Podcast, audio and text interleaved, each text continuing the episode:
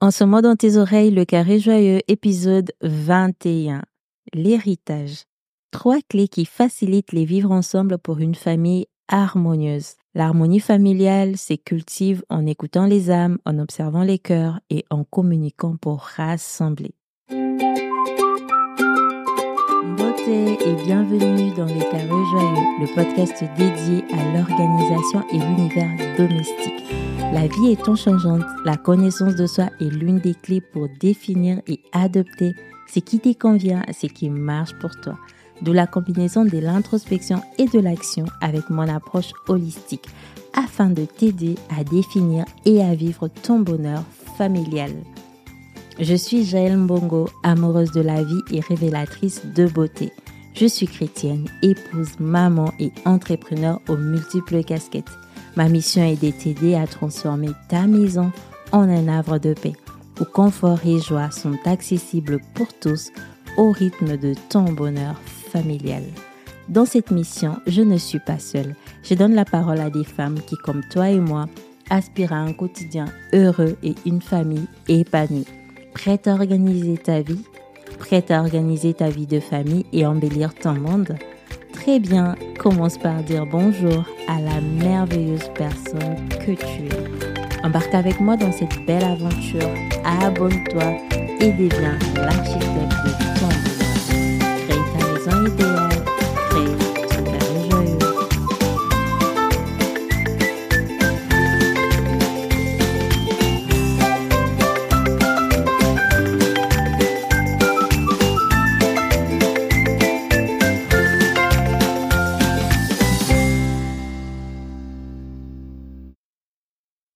L'action du jour est écoute. Rendez-vous en fin d'épisode pour découvrir ce que cela signifie. Ça y est, on est au mois de février, le mois de l'amour par excellence. Partout dans le monde, on parle de l'amour, on promeut l'amour, on vante l'amour.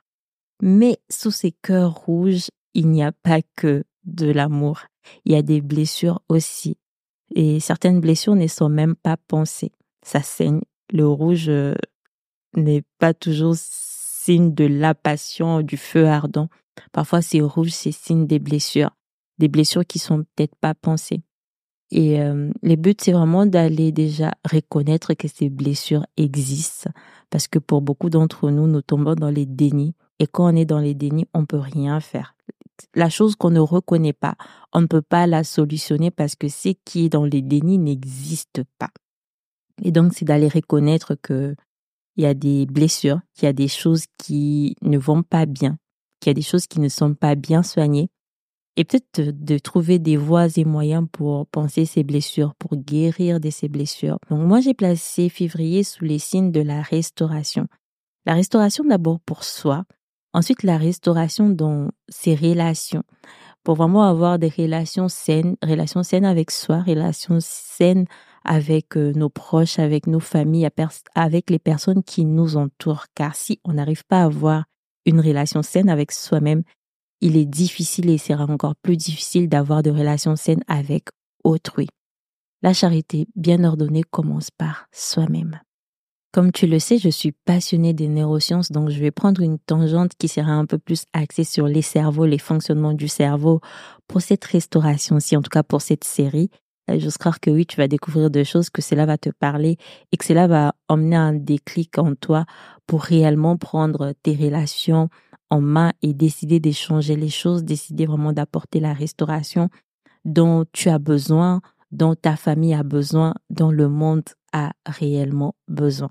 En parlant du monde, rentrons dans les vifs du sujet parce que au travail, il est parfois facile de dire heureusement cela ne dure qu'une journée. Quand on est face à un collègue qui est désagréable, quand on est face à une personne qui ne partage pas notre opinion, qui, euh, il y a une convergence, il y a une divergence, je voulais dire, évidente, on est euh, presque rassuré. On se console presque à l'idée de se dire, heureusement que cela ne dure qu'une journée, après quoi chacun rentre chez soi.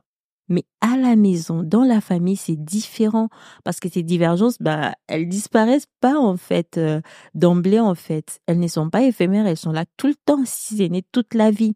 Chaque membre de la famille est unique avec ses propres désirs, ses habitudes. coexister sous un même toit, hum, hum, ça demande euh, beaucoup plus en fait que de la patience, que de la compréhension. Vraiment, ça demande beaucoup plus de choses. Et c'est la raison d'être de cet épisode. Nous allons parler de comment on peut faire pour vivre ensemble en paix et dans la compréhension mutuelle. Parce qu'on peut vivre ensemble sans vivre dans la paix et dans la compréhension mutuelle. Pour développer cet épisode, il est reparti en trois points. Le premier point, c'est la personnalité. Les deuxième points, ce sont les valeurs. Et les troisième points, ce sont les communications. Vraiment, j'ai dit les communications parce qu'il y a la communication verbale et la communication non verbale que souvent nous ignorons. Alors, en premier point, la personnalité. La personnalité est composée de beaucoup de choses. Il y a les tempéraments, il y a le comportement, le caractère, les traits émotionnels, les traits cognitifs, et cela s'extériorise par euh, un comportement qui dépend de chaque situation, de l'environnement. Mais il y a toujours comme une signature, comme vraiment l'ADN qui ramène à la personnalité de chacun. À se dire, même si tu n'étais pas là, tu rentres à la maison, il s'est passé quelque chose. Dans la façon de faire, dans l'action, dans le scénario, tu peux dire que c'est X qui a fait cette chose parce qu'il y a comme une signature, il y a comme son unicité qui est mise en avant. Et c'est cette unicité-là, en fait, qui euh, constitue notre personnalité. Alors, pour cet épisode, je vais m'attarder sur les tempéraments. Dans la ressource en lien avec cet épisode, j'ai mis un lien vers le test de personnalité, le profil MBTI. Tu vas aller faire le tien. Euh, savoir déjà ce qu'il en est pour toi. Ensuite, si euh, ça te dit de faire pour les autres membres de ta famille, en tout cas les proposer et voir comment ça se passe. Donc pour les tempéraments, il y en a quatre. Il y a les sanguins. Ensuite, il y a les mélancoliques, les colériques et les flegmatiques. Le sanguin, comment peut fonctionner une personne ou un enfant sanguin? Les sanguins sont souvent les cœurs de la famille. Ce sont vraiment les personnes très joviales, très dynamiques, les personnes qui sont toujours enjouées à l'idée de rassembler, à l'idée de participer à des activités ensemble. Ce sont des personnes qui vont être souvent euh, vraiment dans les feux de l'action, vouloir recevoir, vraiment euh, des personnes très joviales. Là, ce sont les sanguins. Par contre, point de vigilance parce que les sanguins, tellement qu'ils sont dans les feux de l'action, à vouloir euh, faire beaucoup de choses, à vouloir bien faire, ils peuvent avoir tendance à ne pas terminer leur tâche, à avoir tellement d'enthousiasme qu'ils engagent beaucoup de choses, beaucoup d'énergie, ils n'arrivent pas au bout des choses. Les mélancoliques, ce sont vraiment les personnes de la famille qui sont des penseurs. Ce sont vraiment des, des, des, cerveaux penseurs et des personnes très sensibles et très créatives. Ce sont vraiment des personnes qui vont se poser, qui vont être peut-être lents à prendre des décisions parce qu'ils vont vouloir euh, tout analyser, bien réfléchir avant de se prononcer sur quoi que ce soit. Et euh, ce sont vraiment des personnes fiables sur qui on vient euh, poser la question quand on a une, décision à prendre et tout. On sait que ben lui sa façon de, penser c'est vraiment euh, de façon euh, très euh, logique et tout. Donc on peut se poser sur le mélancolique. Par contre, les mélancoliques, c'est vraiment le genre de personne qui va, pour un enfant, hein, ça va être l'enfant qui a du mal à dire qu'il a besoin d'aide. Ça, va être l'enfant qui a du mal à s'ouvrir sur ses émotions, à dire ce qui se passe au-dedans de lui. Il faut prendre beaucoup plus de temps euh, avec les personnes mélancoliques. Un sanguin va vivre quelque chose à l'école tout de suite au retour. Euh, il va attendre que ça, hein, retourner à la maison, retrouver les autres pour en parler, pour euh, discuter librement. Alors qu'un mélancolique, bah, il faut aller vers lui et parfois être beaucoup plus patient parce qu'il a du mal à s'ouvrir. Ensuite, on a les colériques. Les colériques, lui, vraiment, c'est, enfin, c'est, vraiment la caractéristique d'un leader né. C'est vraiment la nature de, de leader. Les colériques cette façon en fait de motiver les autres, cette façon, un leadership vraiment naturel. Hein. Tu vas donner une tâche à tes enfants et je voir tout de suite, le colérique va avoir tendance à vouloir prendre le règne, à pouvoir redistribuer les tâches, à dire qui fait quoi, à quel moment. Et toi, les colériques est un, leader né et euh, ils sont aussi excellents dans la prise des décisions. C'est vraiment les personnes, euh, enfin, quand les parents ne sont pas là, on sait qu'on peut compter sur lui, il va bien l'aider les autres. C'est pas forcément l'aîné, mais assez souvent les colériques sont des aînés. Mais euh, voilà, il y a aussi des cadets, euh, des, des seconds qui sont euh, qui sont colériques aussi. Donc ça dépend vraiment de la personnalité de chacun, de, du tempérament en l'occurrence de chacun. Point de vigilance, les colériques ont tendance à être très autoritaires. Donc, faut vraiment euh, veiller à ce qu'il y ait un équilibre pour pas que ça aille dans le trop, en fait. Ensuite, en tout dernier, on a les flegmatiques. Les flegmatiques sont très calmes, très stables. Les flegmatiques, c'est vraiment les piliers sur lesquels la famille peut s'appuyer. C'est les genres de personnes toujours calmes, presque impassibles en fait. Peu importe ce qui se passe, peu importe ce qui se vit, c'est vraiment une personne qui ramène au calme. C'est vraiment une personne qui est tout le temps doux, calme, vraiment euh, l'équilibre et la sérénité habitent les flegmatiques. Point de vigilance du coup, c'est que parfois ils sont perçus comme des personnes très détachées et peu motivées. Comme je disais, ce sont des personnes presque impassibles, presque, on peut même dire stoïques, que parfois on se demande mais lui, il est au courant de ce qui se passe ou pas, il a compris ce qu'on vient de lui dire ou pas. Son calme n'est pas perturbé, il vit euh, vraiment sereinement comme si rien ne s'était passé. Et c'est vraiment les personnes qui vont être dans des moments de troubles, dans des moments de difficultés, dans des moments euh, de fortes émotions où c'est difficile à encaisser. Ben, ça va être des personnes qui vont un peu être comme un, un médiateur, une personne qui va ramener au calme, qui va ramener à la paix en fait. Donc voilà pour euh, le quatre tempéraments. Je sais pas quel est ton tempérament, mais vraiment, je te laisse te prêter à l'exercice, savoir quel est ton tempérament et quels sont les tempéraments de tes enfants, du coup, parce que en fonction des tempéraments, bah, chacun va interagir de façon différente, chacun va communiquer de façon différente, parce qu'un sanguin va s'ouvrir facilement, alors qu'un mélancolique, il faut aller vers lui. Un flegmatique, on va avoir l'impression que lui, tout, tout va toujours bien, mais au fond, il y a quand même des choses qui vont, qui vont pas. Alors, il faut l'interroger, plus l'écouter, plus lui laisser l'espace pour euh, être écouté. L'autoritaire, on aura l'impression qu'il hausse toujours les tons, qu'il parle toujours fort, qu'il a toujours beaucoup, beaucoup de choses à dire. Donc, pareil, il faudra aussi euh, canaliser tout ça. Et quel autre bon moyen de canaliser ça si ce ne sont pas les valeurs?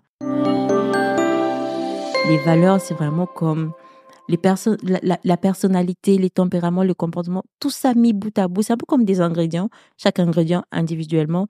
Et les valeurs, c'est la recette. La recette qui met tout ensemble de façon harmonieuse et qui fait que l'ensemble puisse fonctionner. Les valeurs de famille sont vraiment les valeurs communes. Je sais que chacun de nous vient d'une famille différente, chacun de nous a évolué dans un environnement différent. Mais quand on, décide de se mettre ensemble, quand on décide de vivre, d'avoir une vie de famille, de vivre à deux, alors il faudra composer avec les valeurs de chacun, vraiment les valeurs euh, de, de, de, chacun, les valeurs personnelles, mais aussi quelles valeurs et quelle direction on veut donner à la famille. J'ai déjà entendu un père dire, chez nous, on n'y va pas au lit fâché peu importe ce qui se passe, on règle nos différends avant de dormir. Et aussi, j'ai déjà entendu un autre parent dire, chez nous, on ne jette pas la nourriture. Quand tu as mis dans ton assiette, tu dois le finir. De prime abord, ça peut être vu comme des règles. Alors des règles, c'est dur, on n'aime pas. Mais moi, je vois ça comme des valeurs. Pourquoi? Parce que l'effet de dire on ne va pas au lit fâché, on règle nos différends avant de dormir, ça ramène au fait de du respect, ça ramène au fait de relations saines. Je vais aller dormir en étant en paix avec moi-même, en étant en paix avec autrui. Il y a cette citation que j'aime beaucoup dire, c'est pardonner, c'est libérer soi-même. Parce que quand on emprisonne les personnes dans nos cœurs, parce qu'on n'a pas pardonné, on n'est pas libre. On n'est pas libre et la vraie liberté, c'est de ne pas emprisonner les personnes dans son cœur, c'est de ne pas être fâché avec les personnes parce que quand on est fâché contre une personne, cette personne a des l'emprise sur nous. Quand on décide d'aller voir une personne avant de dormir et de demander pardon, de s'excuser, d'essayer de réparer, peu importe la réponse de la personne, au moins on a été dans la démarche, au moins on a fait ce qu'il fallait de notre part. Et peu importe comment réagit la personne, c'est sa part à elle. La personne va dealer avec sa propre part. Mais nous, de notre côté, on a fait l'essentiel. Et l'autre part aussi, les, sur la nourriture, ben, c'est prends la quantité dont tu as besoin. T'as pas besoin de plus, t'as pas besoin de trop. Jauge tes besoins, jauge ce dont tu as besoin quand tu veux t'engager dans quelque chose. Ne t'engage pas dans quelque chose qui est trop pour toi. Ne surestime pas tes besoins, ne les sous-estime pas non plus. Quand tu te sers, ben, prends la, quantité dont, tu as besoin. Ça ramène aussi aux côtés des, des, des, du partage et d'éviter l'égoïsme parce que quand on se sert trop, c'est parce qu'on a peur de manquer. Mais si on a euh, cette sensation de on en a suffisamment assez, on sait que on prend ce qu'il faut Après, il y en aura encore. Les autres en auront, j'en aurai aussi. Vraiment, pour moi, ce sont des valeurs. Et puis voilà, il y a beaucoup des valeurs. On va beaucoup parler de respect, bienveillance. En tout cas, je ne sais pas quelles sont tes valeurs à toi. Déjà, quelles sont les valeurs que tu as héritées de tes parents? Quelles sont tes valeurs personnelles? Et surtout quelles sont les valeurs, en fait, de ta famille?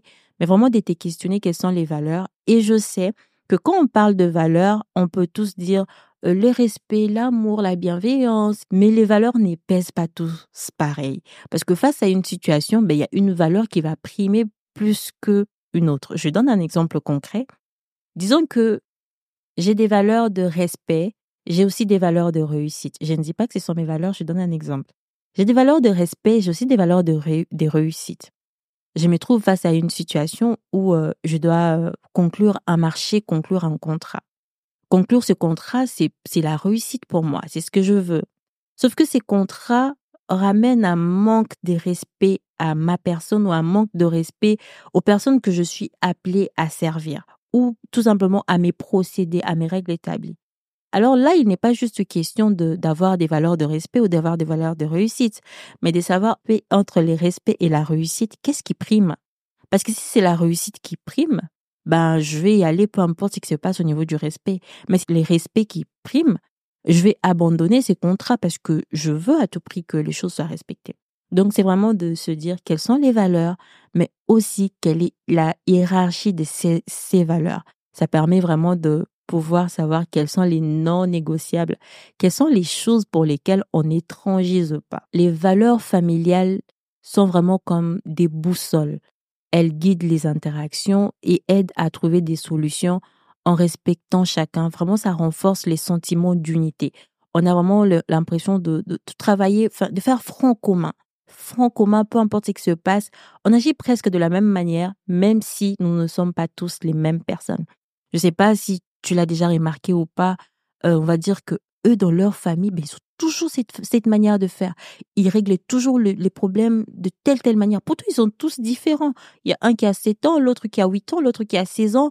Mais on voit que dans leur façon de procéder, c'est presque pareil, c'est presque uniforme. Mais ils ne sont pas uniformes. C'est parce qu'il y a cette base commune, en fait, dont il se sert comme base de données hein, pour pouvoir agir et interagir avec autrui. Et ce qui nous ramène au troisième point, la communication. Parce que parler ne veut pas toujours dire communiquer. On peut communiquer sans parler, on peut parler sans communiquer. Communication est la clé pourquoi? Parce qu'elle permet non seulement de partager nos besoins propres, mais aussi de comprendre les besoins des autres une communication efficace est essentielle pour une bonne organisation familiale, faciliter les vivre ensemble. Pourtant, oui, pourtant, dans plusieurs familles, la communication est aux abonnés absents. Et oui, surtout la communication dans la version non verbale. Il faut savoir que les enfants sont des experts dans la communication non verbale. Un enfant écoute plus tes réactions, la façon dont tu parles avec ton corps, et la façon dont tu parles avec ta bouche, les mots que tu ressors. Si tu dis à un enfant, OK, je suis d'accord, alors qu'au fond de, tu es en train de lutter et tu n'es pas d'accord, l'enfant va le ressentir. Et l'effet que l'enfant soit souvent dans la, dans, dans cette communication non verbale, parce que l'enfant n'est axé sur tout ce qui est rationnel, sur la réflexion. L'enfant est ici et maintenant. L'enfant est dans ce qu'il ressent. Il est dans l'émotion. L'enfant est dans l'émotion de le ici et maintenant. Il n'interroge pas qu'est-ce que maman a fait avant, où est-ce qu'elle était, comment ça s'est passé? L'enfant n'est pas dans ça. L'enfant est maintenant que j'ai parlé, voilà comment elle a réagi. L'enfant est juste dans ça. L'enfant ne questionne pas plus. C'est ce qui aussi parfois qui peut biaiser hein, les, jugements de l'enfant, mais l'enfant ne se trompe pas quand l'enfant lit quelque chose dans, tes réactions, c'est parce que c'est vraiment ce que tu exprimes en ce moment-là. C'est d'ailleurs un point de divergence parce que assez souvent on va dire que cet enfant est obéissant, il écoute toujours tout, mais dès qu'on est à l'extérieur avec des visiteurs, dès qu'on rencontre des inconnus, cet enfant n'obéit plus, cet enfant n'écoute plus. Le problème, c'est qu'on lui répète les mêmes mots qu'il a l'habitude d'entendre pour fixer les limites. Par exemple, si on dit, on, fixe à l'enfant les limites, on lui dit, euh, à tel moment tu ne fais plus ci, à tel moment tu ne fais pas ça. il y a un langage, il y a une expression du corps en fait, il y a une, communication non verbale qui se fait suivre.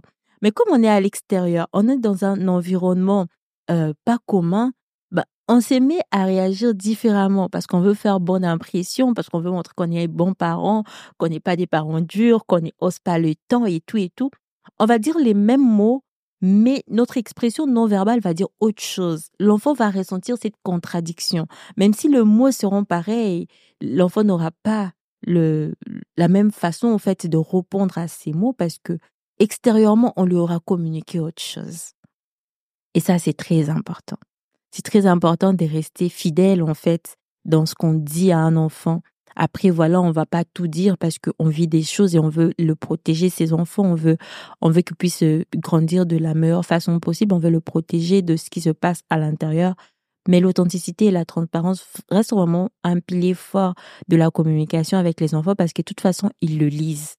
Même si on ne va pas tout les expliquer dans le moindre détail, mais au moins faire mention de la situation au moins le dire. Parce que de toute façon, même si on le dit pas, l'enfant le ressent. Je ne sais pas combien de fois j'ai répété ça et je ne sais même pas pourquoi j'ai répété autant, mais vraiment, euh, c'est très important en fait de, de comprendre que les enfants, ils lisent sur nos lèvres. De la même manière aussi que nous, on peut lire en fait euh, cette euh, communication non verbale, mais comme nous, on a le côté rationnel que l'enfant n'a pas, moi, ce que je recommande, c'est vraiment à chaque fois qu'on discerne ou qu'on lit quelque chose de différent que ce qui est exprimé, c'est de toujours prendre le temps de demander si la lecture qu'on a faite, c'est vraiment la bonne. Mais demander tout de suite, c'est c'est pas vraiment la bonne idée parce qu'on peut pas avoir euh, la réponse de façon objective. De laisser passer, de laisser couler un moment et ensuite revenir dire que à tel moment tu as dit telle chose, mais j'ai cru comprendre que tu exprimais autre chose euh, avec euh, enfin ton expression euh, faciale ou ton expression corporelle est-ce que c'était réellement ça?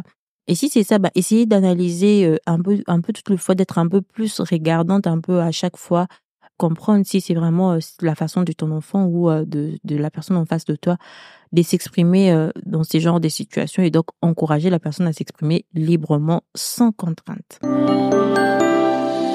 Il faut faire attention à trois points de, vigilance. Le trois points de vigilance, du coup, je l'ai déjà mentionné un peu plus tôt, mais je vais vraiment euh, le redire de façon euh, dédiée. Il faut faire attention à l'enfant intérieur. Il faut faire attention à la surinterprétation. Il faut faire attention aux attentes non exprimées.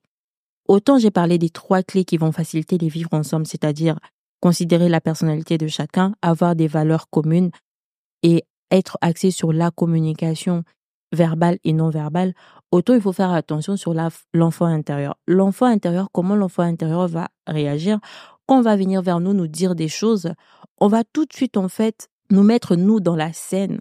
Et par exemple, si c'est un enfant de 7 ans, de 4 ans qui nous parle, qui nous raconte un récit qu'on aurait nous vécu à cet âge-là, on va réagir comme nous à cet âge-là et presque aller chercher à soigner les choses en fait, à agir comme l'enfant à cet âge-là aurait agi, mais pas de façon objective et de façon rationnelle dont le parent peut réagir. Je ne sais pas vraiment si je suis claire dans, la façon dont je suis en train d'expliquer ça. On peut en fait faire une dépersonnalisation, c'est-à-dire euh, on enlève la personne qui nous, on enlève l'enfant ou la personne qui nous expose le problème de la situation, on s'est mis nous dans la situation et on s'est mis nous à agir pas comme parents, pas comme adultes, mais comme nous à cet âge-là et ce qu'on aurait voulu à cet âge-là. La surinterprétation, c'est d'aller s'imaginer des choses plus que ce qu'on nous a dit. Voilà pourquoi j'ai dit, quand on observe quelque chose qui n'est pas exprimé, de toujours essayer d'avoir une confirmation. Tant qu'on n'a pas une confirmation, ça reste des hypothèses. Et en troisième lieu, les attentes non exprimées. On peut penser des choses dans sa tête, on peut dire des choses sans être entendu et on ne peut pas blâmer les autres parce qu'ils n'ont pas répondu aux attentes qu'on ne leur a pas exprimées. Toujours exprimer nos attentes de façon claire, de façon à être facilement discerné. Vraiment, ça, c'est très, très important. Voilà, c'est tout pour cet épisode. En tout cas, j'ose croire que ça t'a été utile. J'ose croire que ça t'a parlé. J'ose croire que ça fait pour toi une bonne base déjà pour revoir la relation avec toi-même, mais aussi la relation avec tes enfants, la relation avec euh, tes proches, en tout cas les personnes autour de toi. En valorisant les différences, on arrive à trouver les moyens créatifs de cohabiter et d'enrichir la vie de famille, la vie d'ensemble. L'harmonie n'est pas un objectif lointain. Vraiment, rassure-toi, l'harmonie n'est pas réservée à une catégorie unique, mais vraiment c'est un processus quotidien qui tourne autour de l'écoute, de la compréhension et surtout de l'ajustement parce que la perfection n'existe pas. On est toujours appelé à ajuster les choses, à faire de son mieux et à voir comment ça se passe. À présent, il est temps pour moi de te révéler l'action du jour annoncée en début d'épisode. Écoute, ce qui signifie être attentif aux besoins de chacun, communiquer, parler avec honnêteté de nos sentiments, observer, comprendre les non-dits à travers les comportements et poser les questions pour le confirmer, unifier, trouver des valeurs et des objectifs communs, transformer, adapter nos routines pour une meilleure coexistence, enfin épanouir, créer un environnement où chacun se sent valorisé. Souviens-toi, la famille, c'est comme une mosaïque. Chaque pièce est unique, mais ensemble, elles forment une œuvre d'art magnifique. La semaine prochaine, on parle de quatre clés d'une cohabitation épanouie, l'harmonie familiale dans l'écoute et le respect. Tu trouveras toutes les ressources en lien avec cet épisode dans les notes d'épisode. Si tu es dans ma newsletter, pas besoin d'aller chercher, ça t'attend gentiment au chaud dans la newsletter du jour. Si tu n'es pas inscrite à la newsletter, ben, qu'attends-tu? C'est le moment de le faire. Moi, je prends congé de toi et je te retrouve le mardi prochain de 9h. Bye oh. Tu écoutes ces messages car tu es resté avec moi jusqu'au bout. Et pour cela, full gratitude. Si cet épisode t'a fait penser à une ou plusieurs femmes de ton entourage, n'hésite pas à les partager. En diffusant cet épisode, tu aides à propager la joie et la connaissance. Et d'ailleurs, tu contribues à notre mission commune, celle des architectes du bonheur. Ton avis est très précieux pour moi. Il inspire le contenu de futurs épisodes en le rendant encore plus aligné et adapté à tes besoins. Alors laisse-moi un commentaire et 5 étoiles. Si c'est déjà fait, je t'invite à poursuivre la discussion avec moi sur Instagram, sur cjovial-du8. Rejoins-moi pour échanger et partager sur tes expériences, tes défis, tes idées qui te passe par la tête en ce moment, pas que d'organisation d'ailleurs. Moi, je te retrouve le mardi prochain dès 9h pour un nouvel épisode. D'ici là, porte-toi bien, prends soin de toi, prends soin de ta famille, prends soin de ta maison. À la semaine prochaine. Bye!